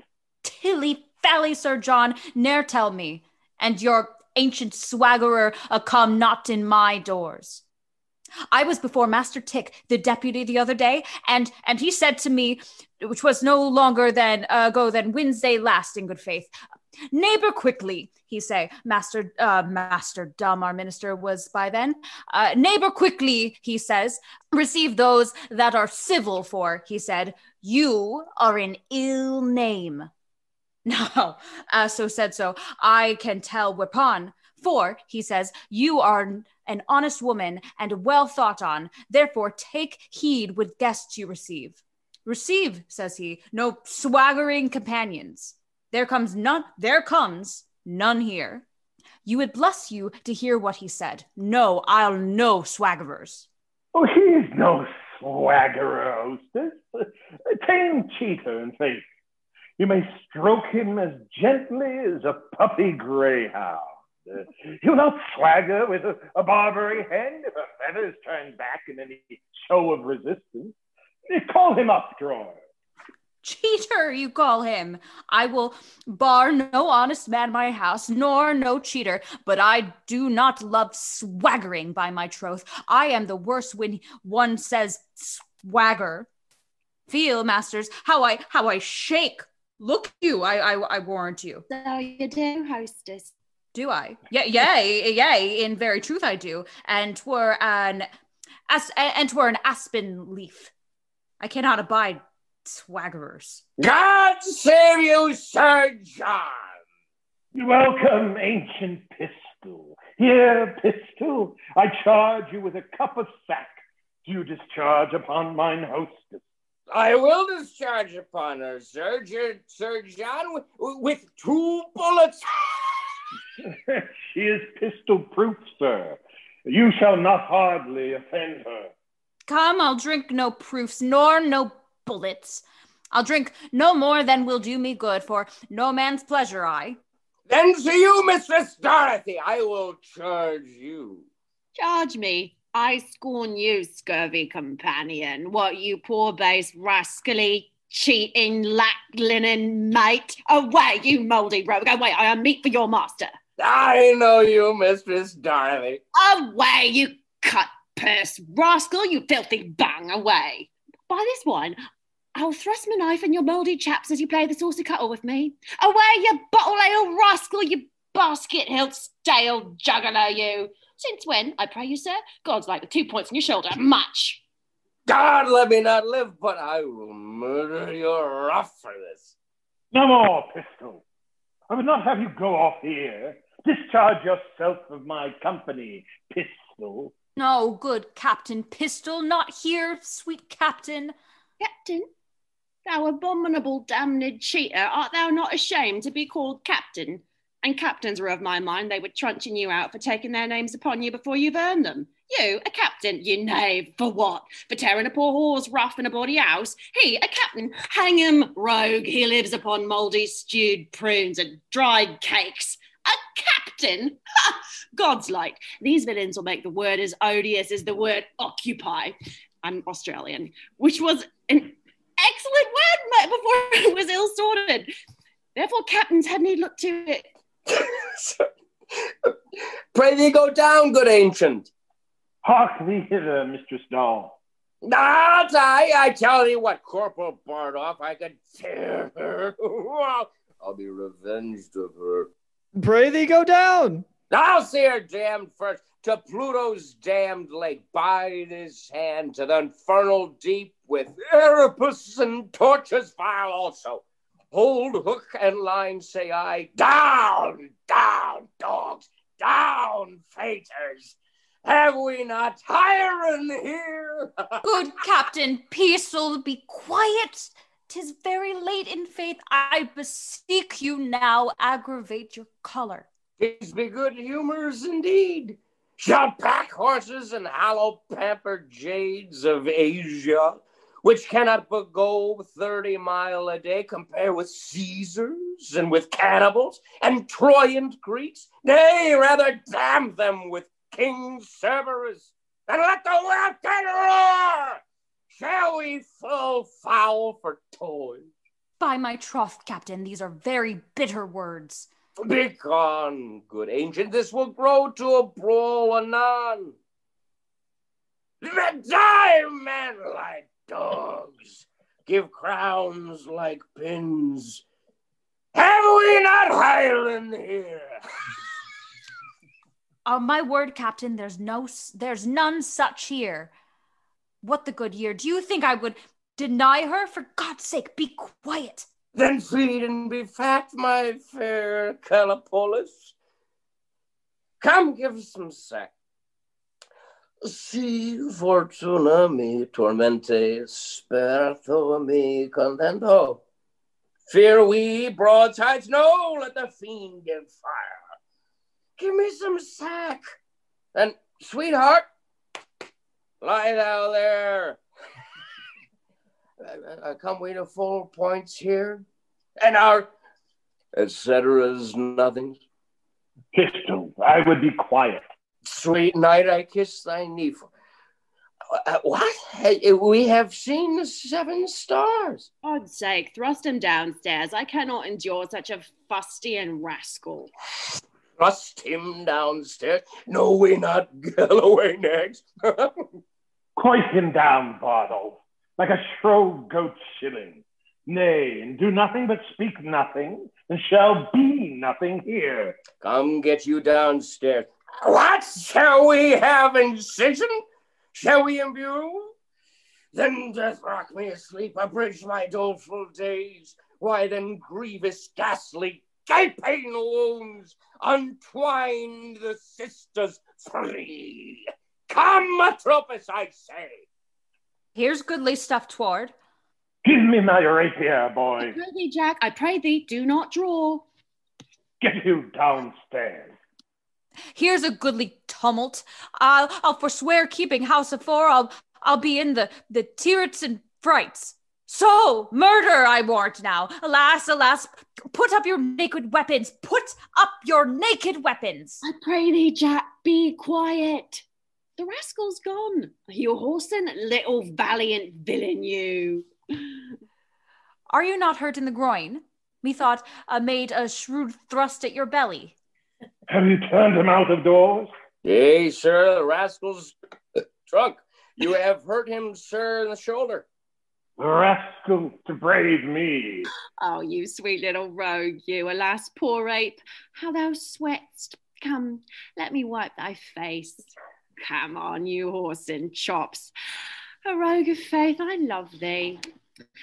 Oh, thou art as valorous as Hector of Troy, worth five of Agamemnon, and ten times better than the nine worthies. Oh, villain. Oh, rascally knave. I will toss the rogue in a blanket. Do, and thou darest for thy heart, and thou dost, I'll canvass thee between a pair of sheets. The music is come, sir. Listen, play. Play, sir. Sit on my knee, doll.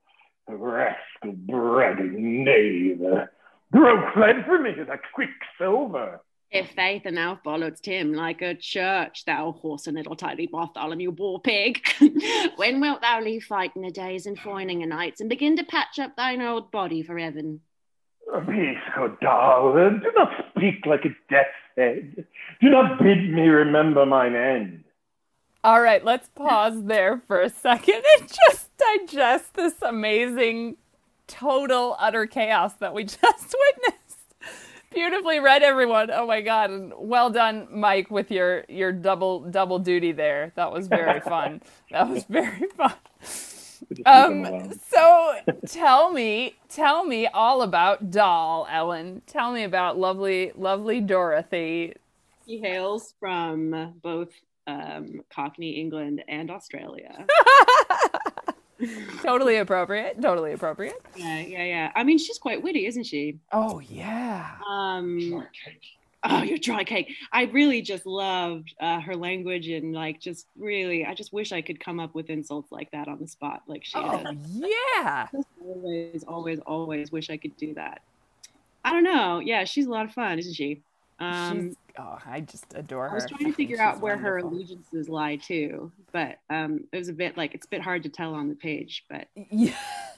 yeah, she does like Falstaff quite a bit, but when Yeah. when he first comes in, she's like a bit overly drunk, I think, and um, Yeah. I've definitely seen productions where the hem is like she's actually vomiting because she's so she's ill, um, which is like one interpretation.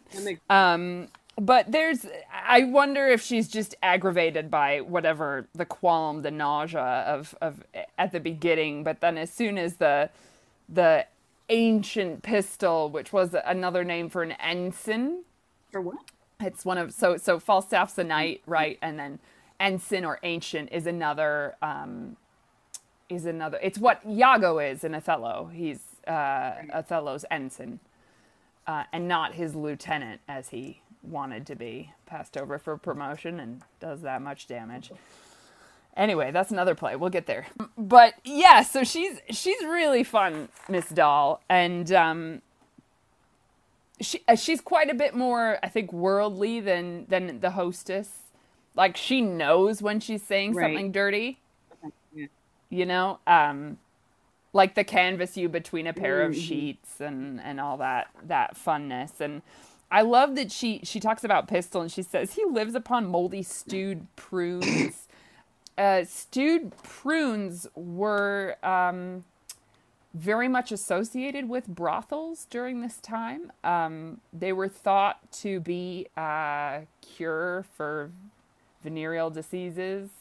Uh, so there's a very big part in uh, in Measure for Measure. They're coming in and they go on this whole thing about how somebody wanted a stewed prune and there was the last of the other guy took the last one in the dish, you know, and there's all this like other meaning that's that's going on and that's intertwined into this. But they, yeah, it's like he lives on these on moldy prostitutes, which is like a, a, a pretty a pretty horrific image and dried cakes. But then I also want to talk about, oh my god, Pistol. Who is this guy? He like it's like he swallowed the Iliad or like Ovid's Metamorphosis and then just like throws up random names as he gets more drunk. It's just incredible. Uh, what was your what was your impression of him as you were as you were reading, Mike? Well, he's that, he's that guy at the bar, right? That nobody wants to fucking talk to. Yeah. He, he, he gets he gets he gets too goddamn drunk, and, and he just is, is is spewing out the nonsense that he thinks everybody wants to listen to. And he's got these yeah. jokes, and like everything is discharged, right? And, and it's, Yeah, he's got all yeah. these, like the the whole first part of his thing is is just all dick jokes. And and, Yeah. and and cum jokes. I mean that that's all that is. Like the first Yeah. several portion of that. So and then he goes into the, the like for, for the last half of that scene he he takes the higher route Yes, because that's not working so then he then he starts throwing out all these old greek references. Know, hopefully hopefully they'll come back on his side. It's just bizarre. Fantastic character. And then you speak Italian. I, I think you might be the only the Oh, only it's a- um, it's a combination i think of italian latin and french. Yeah. it's, it's which makes it even funnier because he doesn't really yeah. he doesn't so, even really know. And this seems to be his motto because he repeats it quite a few times Oh, during the and which sort of roughly last line, translates to like if fortune torments me hope contents me um, which is a, an odd thing to um, to say but perhaps pistol doesn't have a um, a lot of luck with fortune. Um, Interesting to note, just in terms of the histories of this character, that in the next play, in Henry V, Pistol and Mistress Quickly are married. They've Oh, been yeah. married. So it was like, that was a quick turnaround from like, oh, can't abide no swaggerers? to like, he becomes very, very proud uh, that he's now kind of like the innkeeper. Um, yeah. but it is yeah it is quite quite funny. But yeah all of these the atropos and um Cerberus which uh, you know our generation will always know as fluffy because it's the three-headed dog uh, from harry potter. And just like all of these Calipolis, like you're not just going for the great hits of the Greek myths, you're also going for the ones that are way back in the appendix that like nobody has sort of touched for a while. Um, but it, it really is, he's just kind of a singular character. We, we, we don't ever meet another character that's quite this pistol like, this, this kind of wild. And I, and I, I do wonder why he appears in this play. Um, just in terms of we've already got a lot of big personalities in this play, and it's like somehow we needed the biggest one. I, I'm not quite sure. I was wondering if anyone had any thoughts thoughts about that. Um, I can't shake the feeling that it's like they had a big hit with Falstaff and sold a lot of sweatshirts and Yeah. posters, and now they're introducing Pistol, like Yeah. Cousin Oliver, the, the big, even bigger. Because it's weird that uh, Falstaff takes such a back seat to him in It's this so scene. true. It's like, and now introducing Pistol. Yeah. And he's got to get the. you know, it's weird. you can buy the action figure at intermission. Yeah, very Yeah, much. I totally agree. It is very odd that Falstaff never sits in the corner, and he definitely kind of, at least um, verbally, disappears a little bit in this in this um, in this first part of the scene. Um, this are you hurt in the groin? bit with the hostess. The poor hostess. You were just trying so much to keep the and poor I love that she just gets so flustered and just loses her language. You know, she she all of a sudden she calls him captain, which he's not. That's like jumping about you Yeah. know, five ranks, which sets Doll off. Are you a Yeah. captain? Oh, you cheater. Well, you and she calls and him then- Peesel. Peesel. Peesel, and then I bespeak you. That's another. I bespeak you. or I'm sorry, so no, it's I, cute. I beseech. What I is- beseech you instead of Yeah, what the beseech. Instead of beseech you, she, She says just- beseech you. She, she just tried messes up her. And then I, I love that she says aggravate your choler instead of moderate, moderate. your choler. like, come on, get more angry, which you know then then does make Pistol more more angry. But there's something kind of difficult to even understand about some of Pistol's language. Like, wh- who are these pampered jades of Asia? These like pampered horses that only go 30 miles a day. It's just like, I don't even Their know. disdain for the East. Yeah. But also, just like, where does that come from? You know, where did these, where do all of these um, uh, classical references come from? Um, it's it's just a he's a fascinating little little uh, character here. Um, and uh, and then you know I love Falstaff just like oh I looked at him and he ran away. Where it was probably just like this huge brawl bro- broken furniture. Everyone's got covered in sack and just a big bar fight. And I love that he's like oh he just looked at me and he ran away. Um, so then uh, right around where we stopped the prince and poins enter and they're wearing their their their aprons and the leather jerkins, um, and they're to overhear this conversation um, between Falstaff and Doll. And I think it's very much up to interpretation whether Doll knows that they're there or not. There's an argument to be made either way. Like, why does she suddenly start asking questions about the Prince and Poins when they happen to enter? Um, I think there's definitely a possibility that someone. Uh, told her that they were coming and she was like doing the prompt just as they told the drawers at the beginning of the scene the sweet little drawers wonderful so let us uh, read to the end of this of this fun scene Peace, good doll. uh, page Do not 44 speak like a death's head. Do not bid me remember mine end. Sirrah, what humour's the prince of? Uh, good shallow young fellow, and would have made a good pantler. I would have chipped bread well. Hmm, they say Poins has a good wit. He, a good wit? Hang him, baboon. His wit is his wit's as thick as Tewkesbury mustard. There's no more conceit in him than is in a mallet. Hmm, why does the prince love him so then?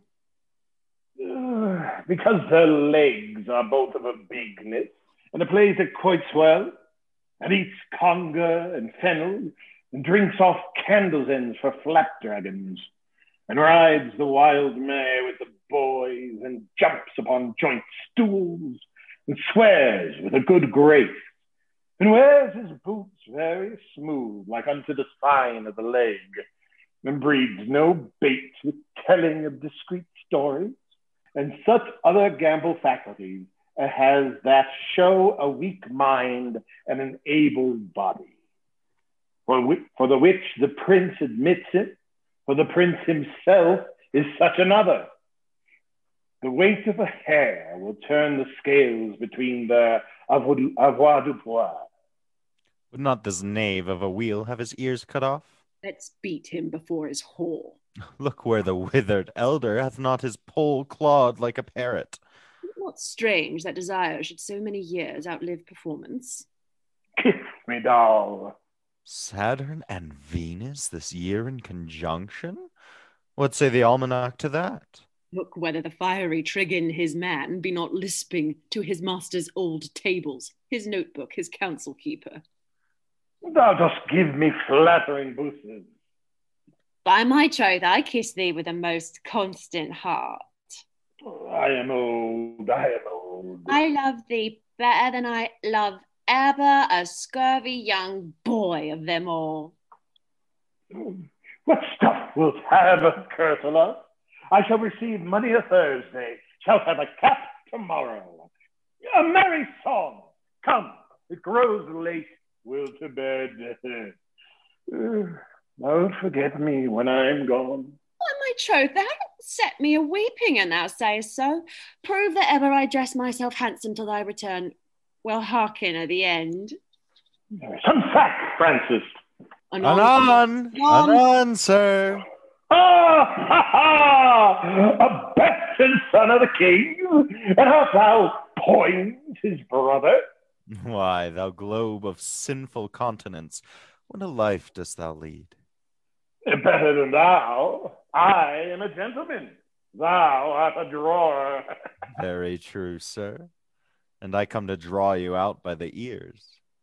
Oh, the Lord preserve thy grace. By my troth, welcome to London. Now, the Lord bless that sweet face of thine. Oh, Jesu, are you come from Wales? A whoreson mad compound of majesty. By this light flesh and corrupt blood thou art welcome. Ow, you fat fool. I scorn you. My lord, he will drive you out of your revenge and turn all to merriment if you take not the heat. You whoreson candle mine, you. How vilely did you speak of me now before this honest, virtuous, civil gentlewoman? God's blessing of your good heart, and so she is by my troth. Didst thou hear me? Yea, and you knew me as you did when you ran away by Gad's Hill. You knew I was at your back and spoke it on purpose to try my patience. No, no, no, not so. I did not think thou wast within hearing. I shall drive you then to confess the wilful abuse, and then I know how to handle you. No abuse, sir. Oh, my honor, no abuse. Not to dispraise me and call me pantler and bread chipper, and I know not what. No abuse, Hal. No abuse? No abuse, Ned. In the world, honest Ned, none.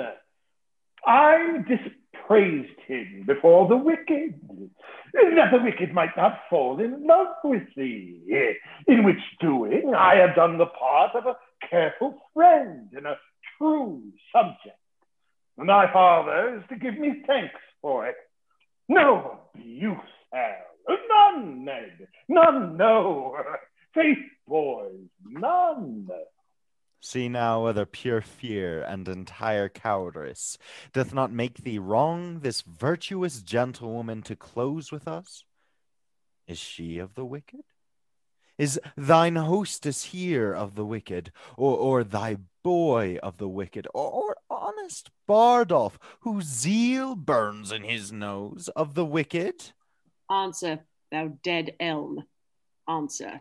The fiend has pricked down Bardolph irrecoverable, and his face is Lucifer's privy kitchen, where he doth nothing but roast malt worms.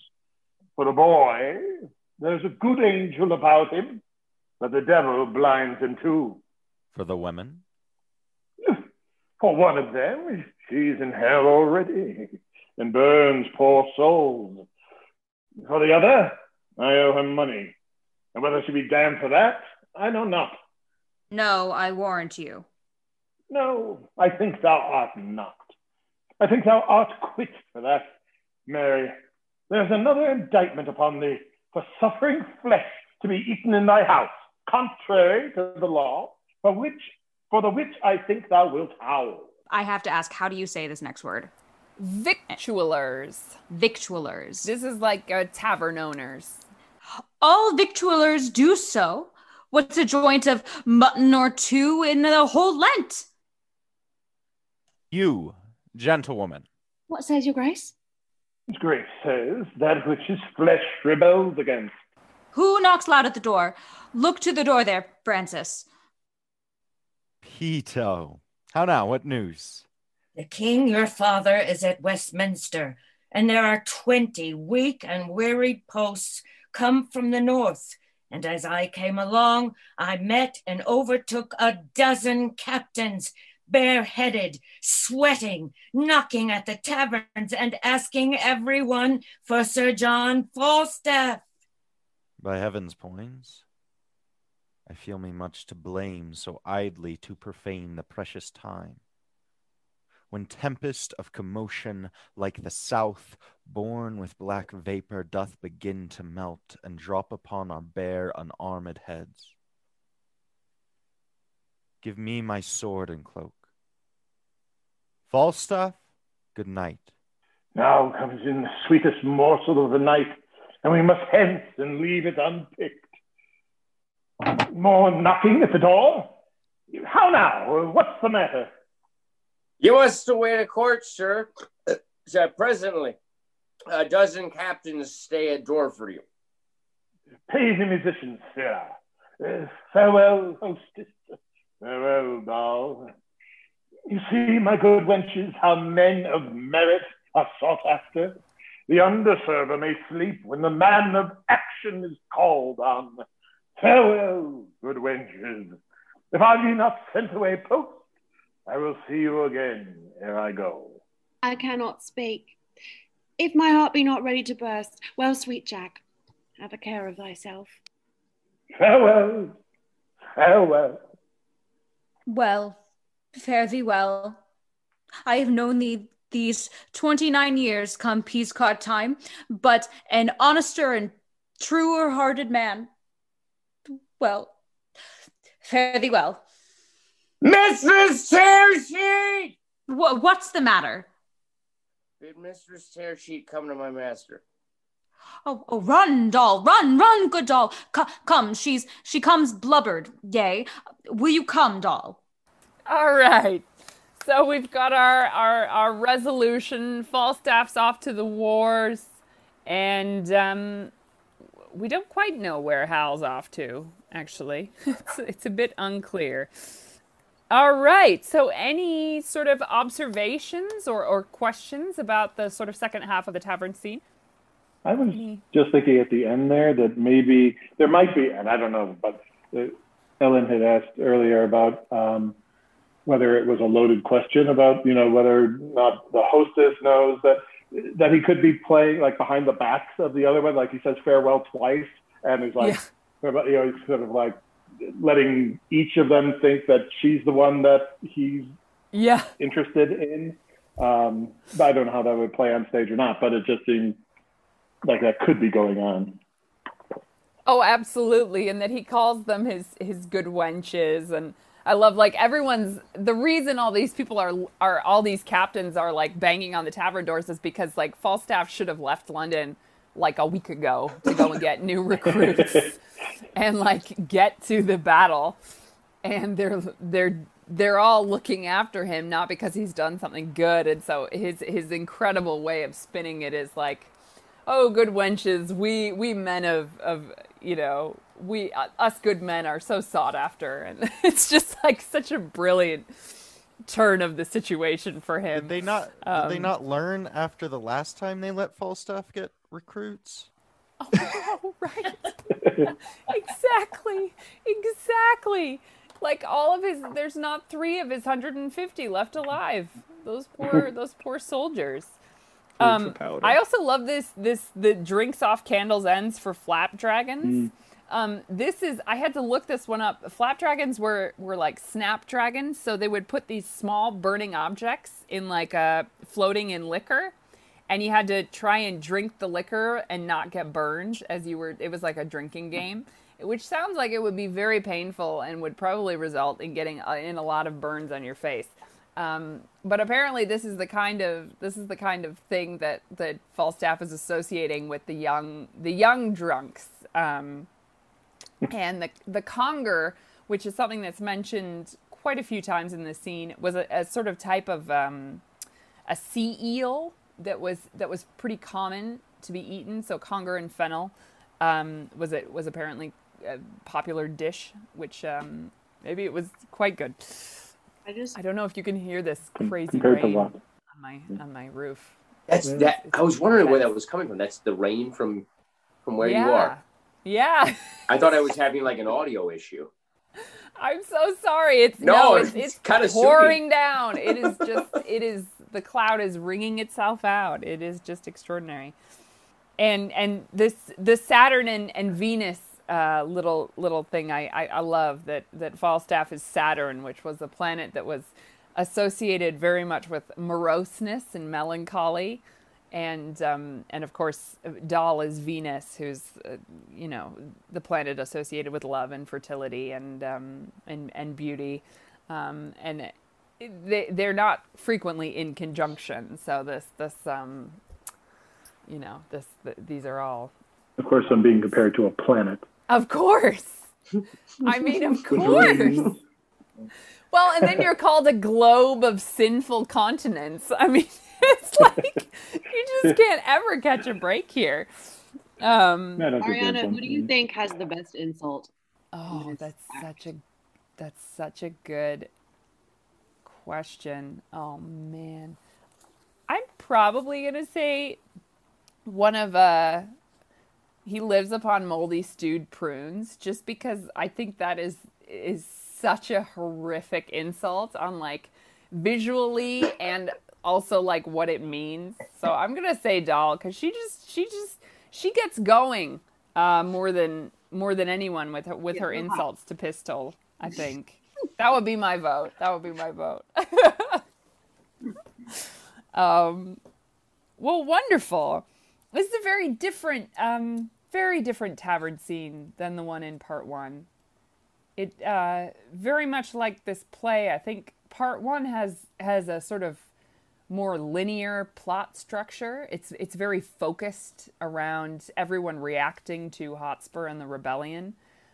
And I, I do feel that, that this play and this play so far is very sort of episodic. Like it's about these little character encounters, sort of uh, a bit more like As You Like It, which to me it's like once we get into the forest, it's like the plot doesn't really matter. It's really about these amazing little character interactions. Uh, Yeah, I just there, there's something about this tavern scene that's like even less of a driven narrative than the than the big famous tavern scene in, in, in part one. There's just like these little we get these character vignettes that all kind of connect that they would all be happening in the tavern. But I, I don't know. There's something a little bit less driven to me about about this play so far, um, in terms of plot. That that's my observation after getting through these these two these two acts.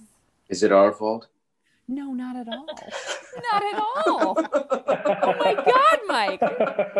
Not at all. Just yours, Mike. Just- lie. No abuse, Well- Mike. well, that None. Expect. No abuse, Mike. I expect None, to Mike. be my none. fault. No, it just I, I don't know. There's something it's like if you were to sum up the plot of the play so far, I I don't think it would be quite as clear as part one. Somehow. Yeah. I will Um, say for Hal, at least he tries to start recreating the previous tavern scene, Yeah. the the big one. And he starts to like at first it feels kind of mirthless, and then he starts to get into it, and then he's reminded of his father. Yeah. It's like he's sucked out of. He tries to be that that. I don't know. Man with two sides, and then he's reminded of his father's death. You know, and his own ascent and his sadness. Yeah. Well, and it's such a stark opposite uh, reaction to how he reacted to the nobleman pounding at the door in part one, who is coming to say, like, you're needed at court. And Hal didn't even show up at the door. He sent Falstaff out to deal with him. And now it's like something's going on at court, and immediately Hal is like, oh my God, what am I doing here? You know, it's a very, it's a very different character than we had in part one, I think. Which is also like a, a reminder of his oath to his father Yeah. that he Yeah. makes. be more myself Yeah, and, and Hotspur's death, I'll use Hotspur's death to ascend to who you think I should be. Yeah, absolutely. I Well, think there would be something mirthless about it because it's like, it's like you can't go home again, and it's like Yeah. you're trying to, and like you were, I don't know, it's like a high school reunion or something. It's like, Yeah. yeah, this just isn't the same, you know? Yeah. Don't try and force it, people. Like- yeah, something poignant about it too. Then, you know, Yeah. but- And actually, I, I think one of my favorite lines in this whole thing is is Falstaff's "I am old, I am old." You know, it's it's such a there's something so simple and and and quite quite poignant about that moment, especially after his interactions with the Lord Chief Justice so far, where he's claimed to be quite spry and youthful. There is there is something of there's a an intimate moment we get there with Falstaff and Doll. I think. Well, wonderful. Thank you, everyone.